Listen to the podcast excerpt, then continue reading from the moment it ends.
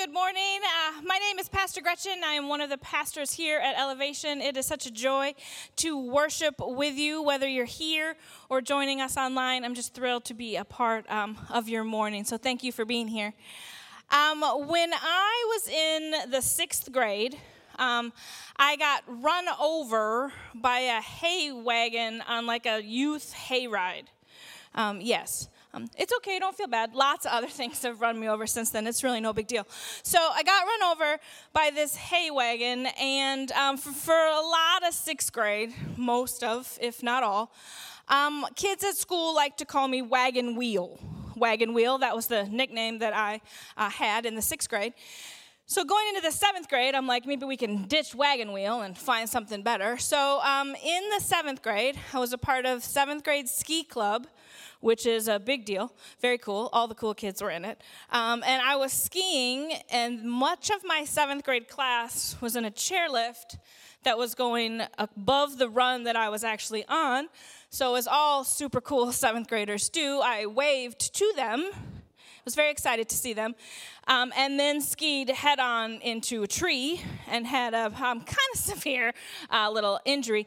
And so, uh, for a lot of seventh grade, they uh, dropped wagon wheel and started calling me Crash or tree crash, which is not nearly as cool. Um, and so then before eighth grade, the summer of eighth grade, I was like, I am going to be freak accident free.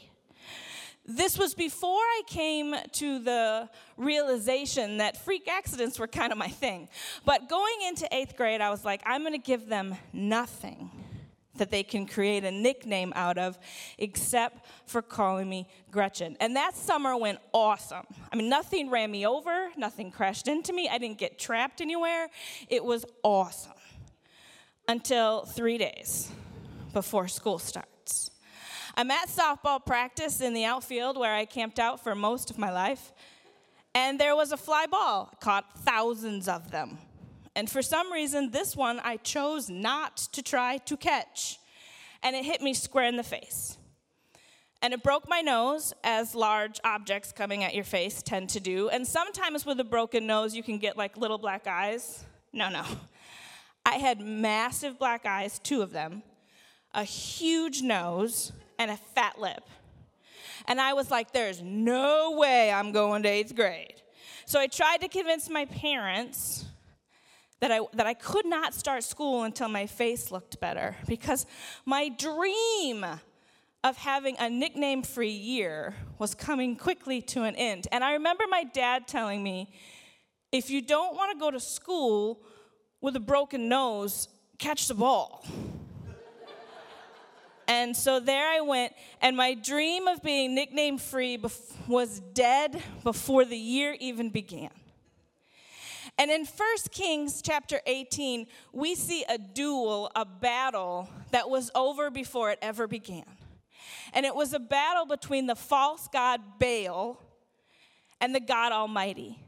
And see, in this season, in this time in history, God's people started to worship this false God in massive proportions. It was the height of idolatry in all of the Bible. And God called this man Elijah. And he said, I need to use you to help me rid this idol worship from my people. And so God told Elijah to go to the king. And in 1 Kings 18, Where'd it go? Aha, I'm with you. Uh, 1 Kings 18 20, it says this. Where does it say? Where did it go? Sorry. Um, so Ahab sent word to all the Israelites and assembled the pagan prophets at Mount Carmel. Elijah approached all the people and said, How long will you hesitate between two opinions? If the Lord is God, follow him if Baal is God, follow him. So what's happening is Elijah comes to the king and says, We're going to gather all of the people. We're going to gather them at a holy spot. You bring all of the people, you bring all the prophets of Baal, and we're going to settle this once and for all. If God is God, then we're going to follow him. But if this Baal is God, then okay, we'll follow him. And so Elijah gathers the people, and the king gathers the people. And in 1 Kings 18 22, Elijah says this I alone remain a prophet of the Lord, while Baal's prophets are 450 men. Now let them give us two oxen, and then let them choose one ox for themselves and cut it into pieces, and lay it on the wood, but put no fire in it, in, under it. I will prepare the other ox and lay it on the wood, and I will not put a fire under it. Then you can call on the name of your God, and I will call on the name of the Lord. And the God who answers with fire, he is God.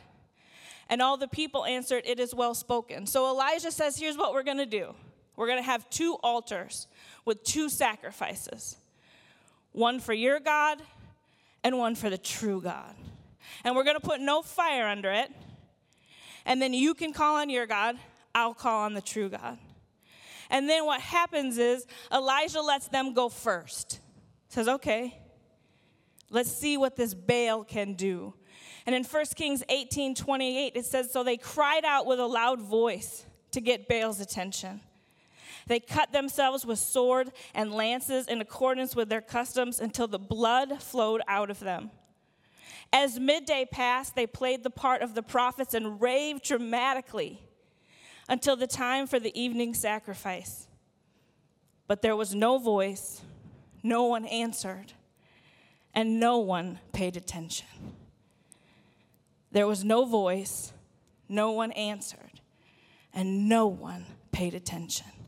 So, what you see is these prophets, these worshipers of this false God, worshiping, cutting themselves, screaming, dancing all day, and nothing happens. But why had the worship of this particular God gotten so high in this season? Because for three and a half years, these people were in a drought. There was a massive famine that had taken over the land, and things got really, really bad. And Jesus talks about it in the book of Luke, and he talks about how dramatic this three and a half year famine was. So God's people got scared.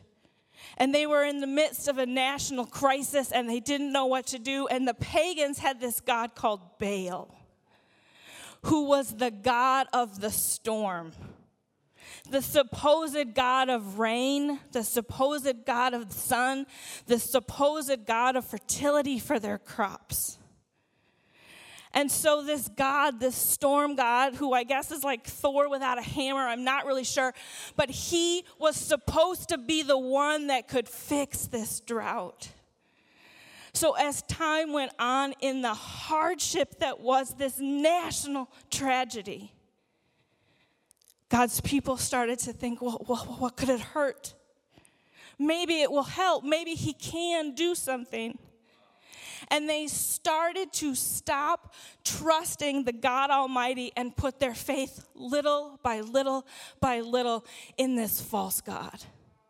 And God's people got distracted from the truth. They got distracted from the one who could actually solve the problem because it was really, really hard. And it was really, really bleak. And they said, maybe, maybe, maybe this sun God can actually bring the rain. So Elijah said, We're going to solve it once and for all. And he gave them the opportunity all of the prophets of this storm God to worship him all day. And no one answered, no one replied. So then it's Elijah's turn. And Elijah steps up and he wants there to be no doubt who his God is. So he recreates the altar of the Lord that they have torn down and he says, You know what? Let's throw some water on that puppy. And then he says, No, let's douse it again.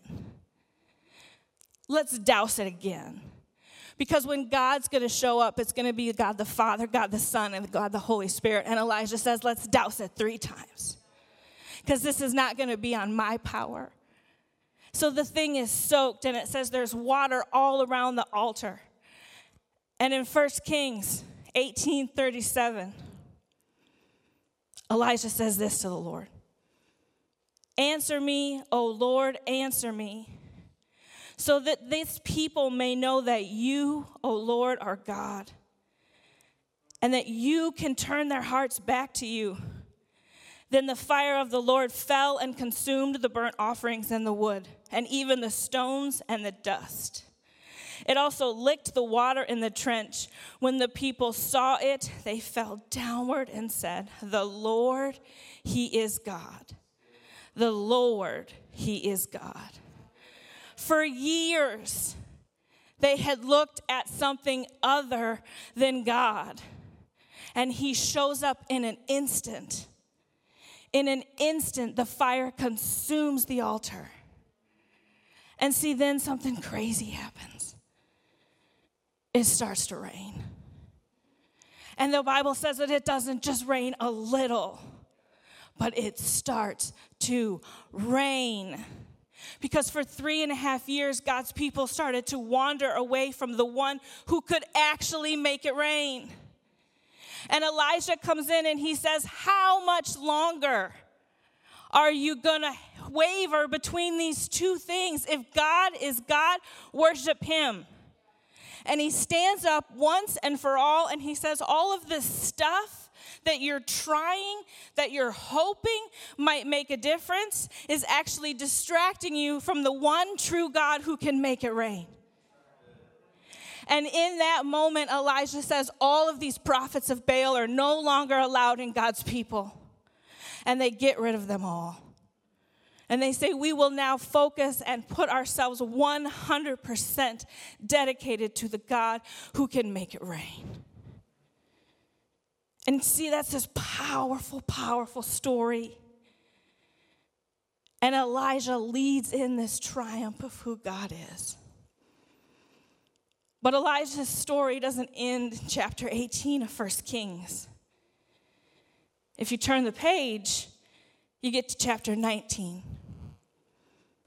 And there's another character in this story, and her name is Jezebel. And Jezebel is the king's wife. And Jezebel is very open about how she has one goal.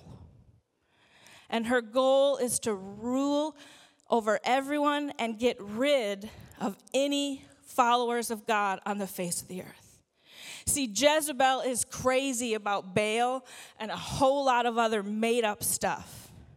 And her goal is to get all of God's people to turn away from God and to worship Baal. And if they won't, she'll kill them. Jezebel is bad news. Jezebel is so evil that for thousands of years, the name Jezebel makes people who don't know anything about the Bible know, ooh, she's not, she wasn't good, I don't think. Jezebel's bad news. So Elijah just goes through this major thing where he proves once and for all that God is God. And then shortly thereafter, he gets a message from Jezebel in 1 Kings 19 1 through 3. Now, Ahab the king told his wife Jezebel all that Elijah had done and how he had killed all of the prophets of Baal with the sword. Then Jezebel sent a message, a message to Elijah saying this. So you may the gods do to me, and even more if by this time tomorrow I do not make your life like the life of one of them. And Elijah was afraid and he arose and ran for his life. In verse 4, it said, But he himself traveled a day's journey into the wilderness. And he came and he sat down under a juniper tree and asked God that he might die. He said, Enough is enough. O Lord, take my life, for I am no better than my father. This is right after Elijah brings this mighty, extraordinary act of God. And he gets one message from one woman, and he runs for his life. And he runs for a day until he finally finds a tree and he sits under it and he cries out to God and he says, I shouldn't even be here. Elijah is terrified by this message from Jezebel that I'm not even sure I understand what she's trying to say. But she's, ba- she's basically saying, I'm going to kill you.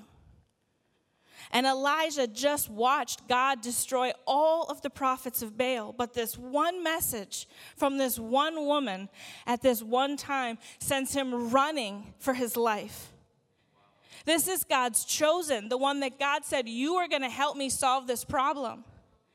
He instantly runs. He runs for a day. That's a long run. And he finds a tree and he sits underneath it and he tells God, I shouldn't even be here.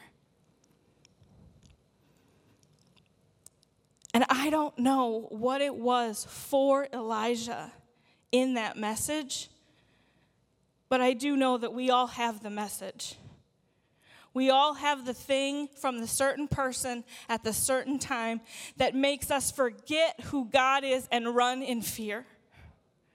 We all have that email, that news story, that COVID report, that coworker's comment that makes us forget chapter 18 of 1 Kings and live like Elijah in chapter 19. And Elijah was not a weak person. He loved God with all his heart. He had given God his entire life. And he knew without a shadow of a doubt who God was and that God would do what God said he would do. But in this moment, he runs because of one message from one person at one time. And I believe that what God is wanting us to see from this passage is that we have to know our message. We have to know the one thing that takes our eyes off of Jesus and puts our eyes on fear. We have to know where it's coming from so we cannot let it in we have to be able to recognize it when it comes because the spirit of Jezebel, a spirit that's trying to remove all of God's people from the face of the earth, is as present today as it was then.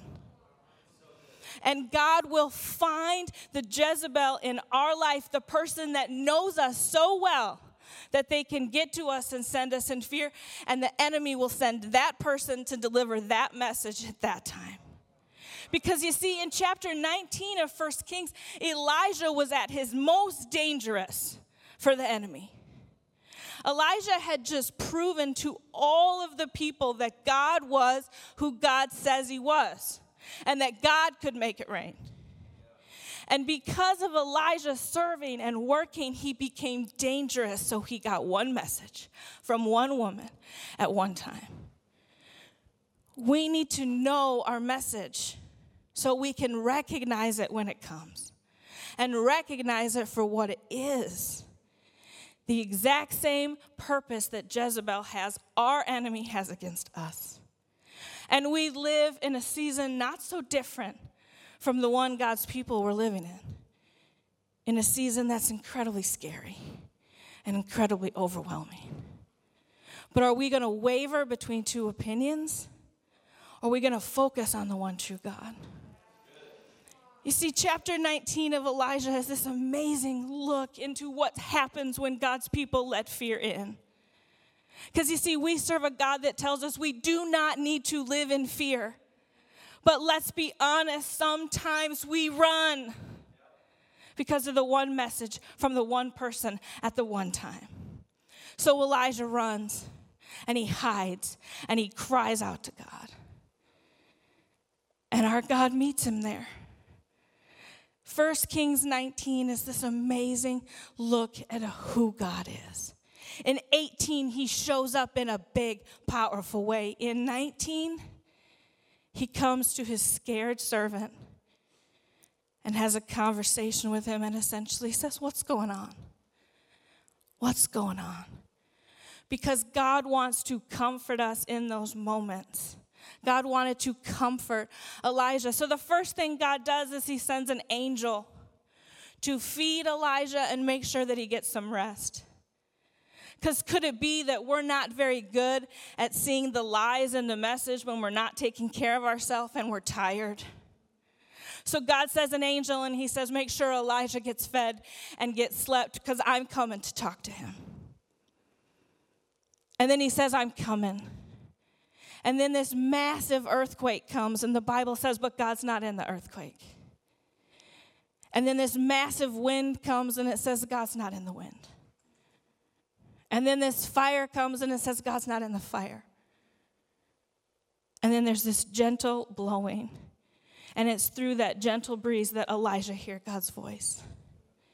See, in Scripture, God has shown up in an earthquake before, and God has shown up in the wind before, and just a few days before, God has shown up in the fire.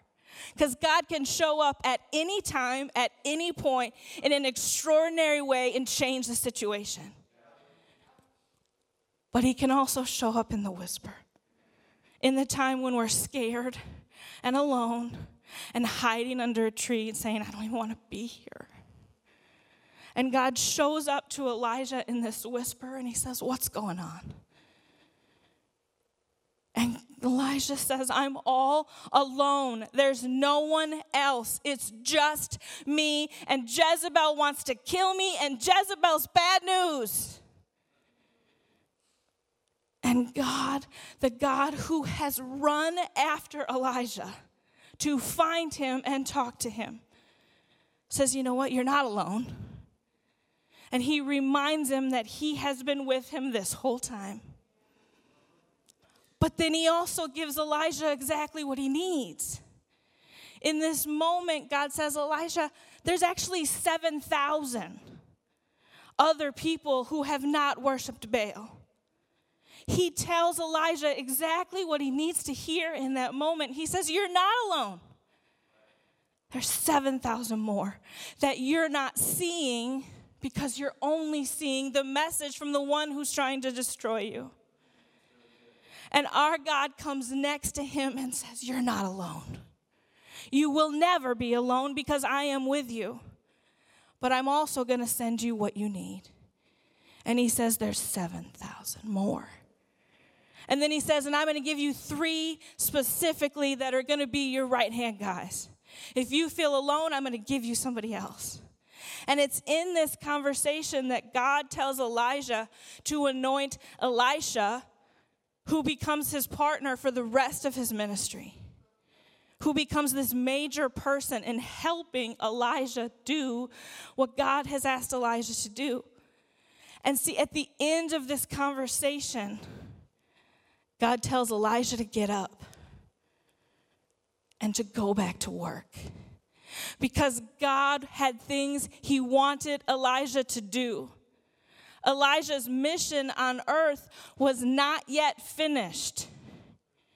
So he says, I'm going to give you what you need, and I'm going to send you back out. And we live in a time where God is asking his people to stand up and tell the world, How long will you waver between two opinions?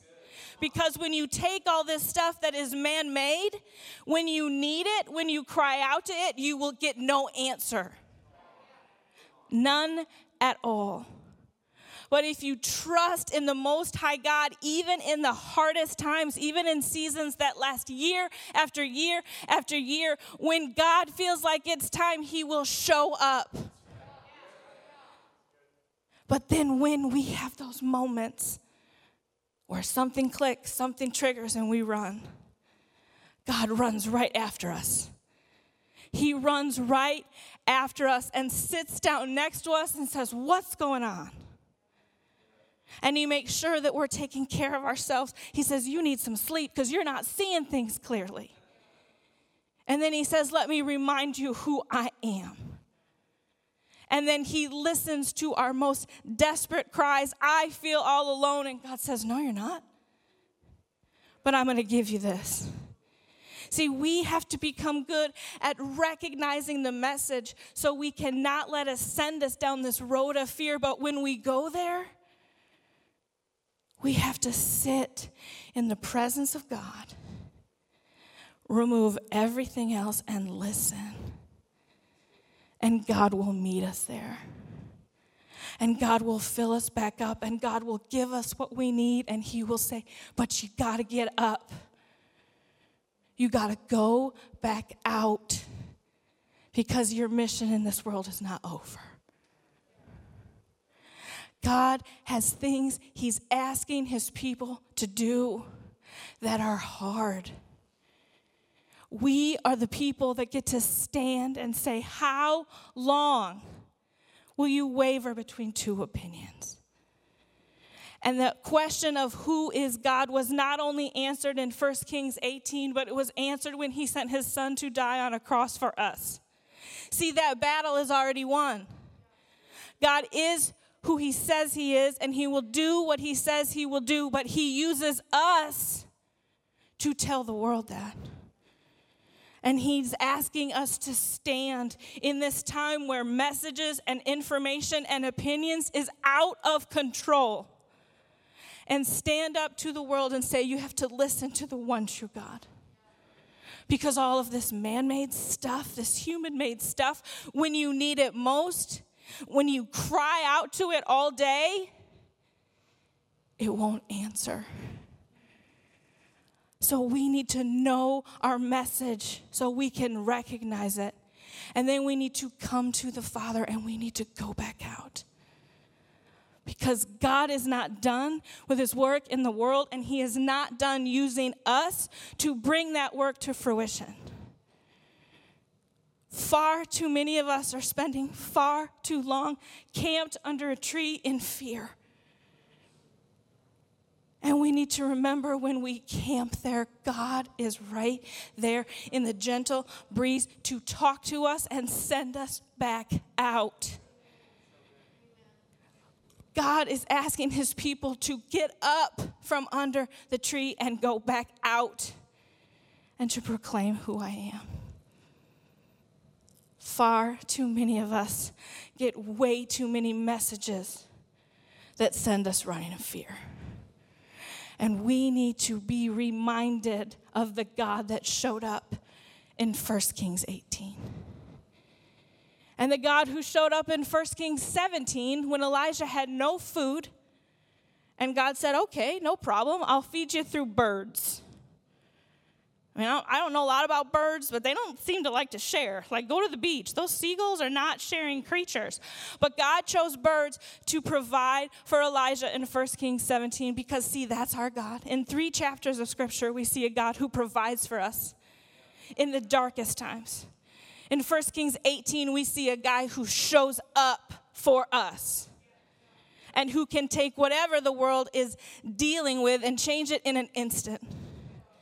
And in 1 Kings 19, we see a God who wants to hang out with us and listen to us and encourage us and nourish us and send us back out. So, know your message. Be able to recognize when you're camped out under a tree and say, Lord, I need a word. And dive into who He is. Too many of us are camped out under a tree. And too many of us are just like God's people. The whole reason God needed to send Elijah in the first place because his people had started to doubt that God was who he says he was because things were hard. And the harder they got, the more God's people tried everything else under the sun to make this drought stop.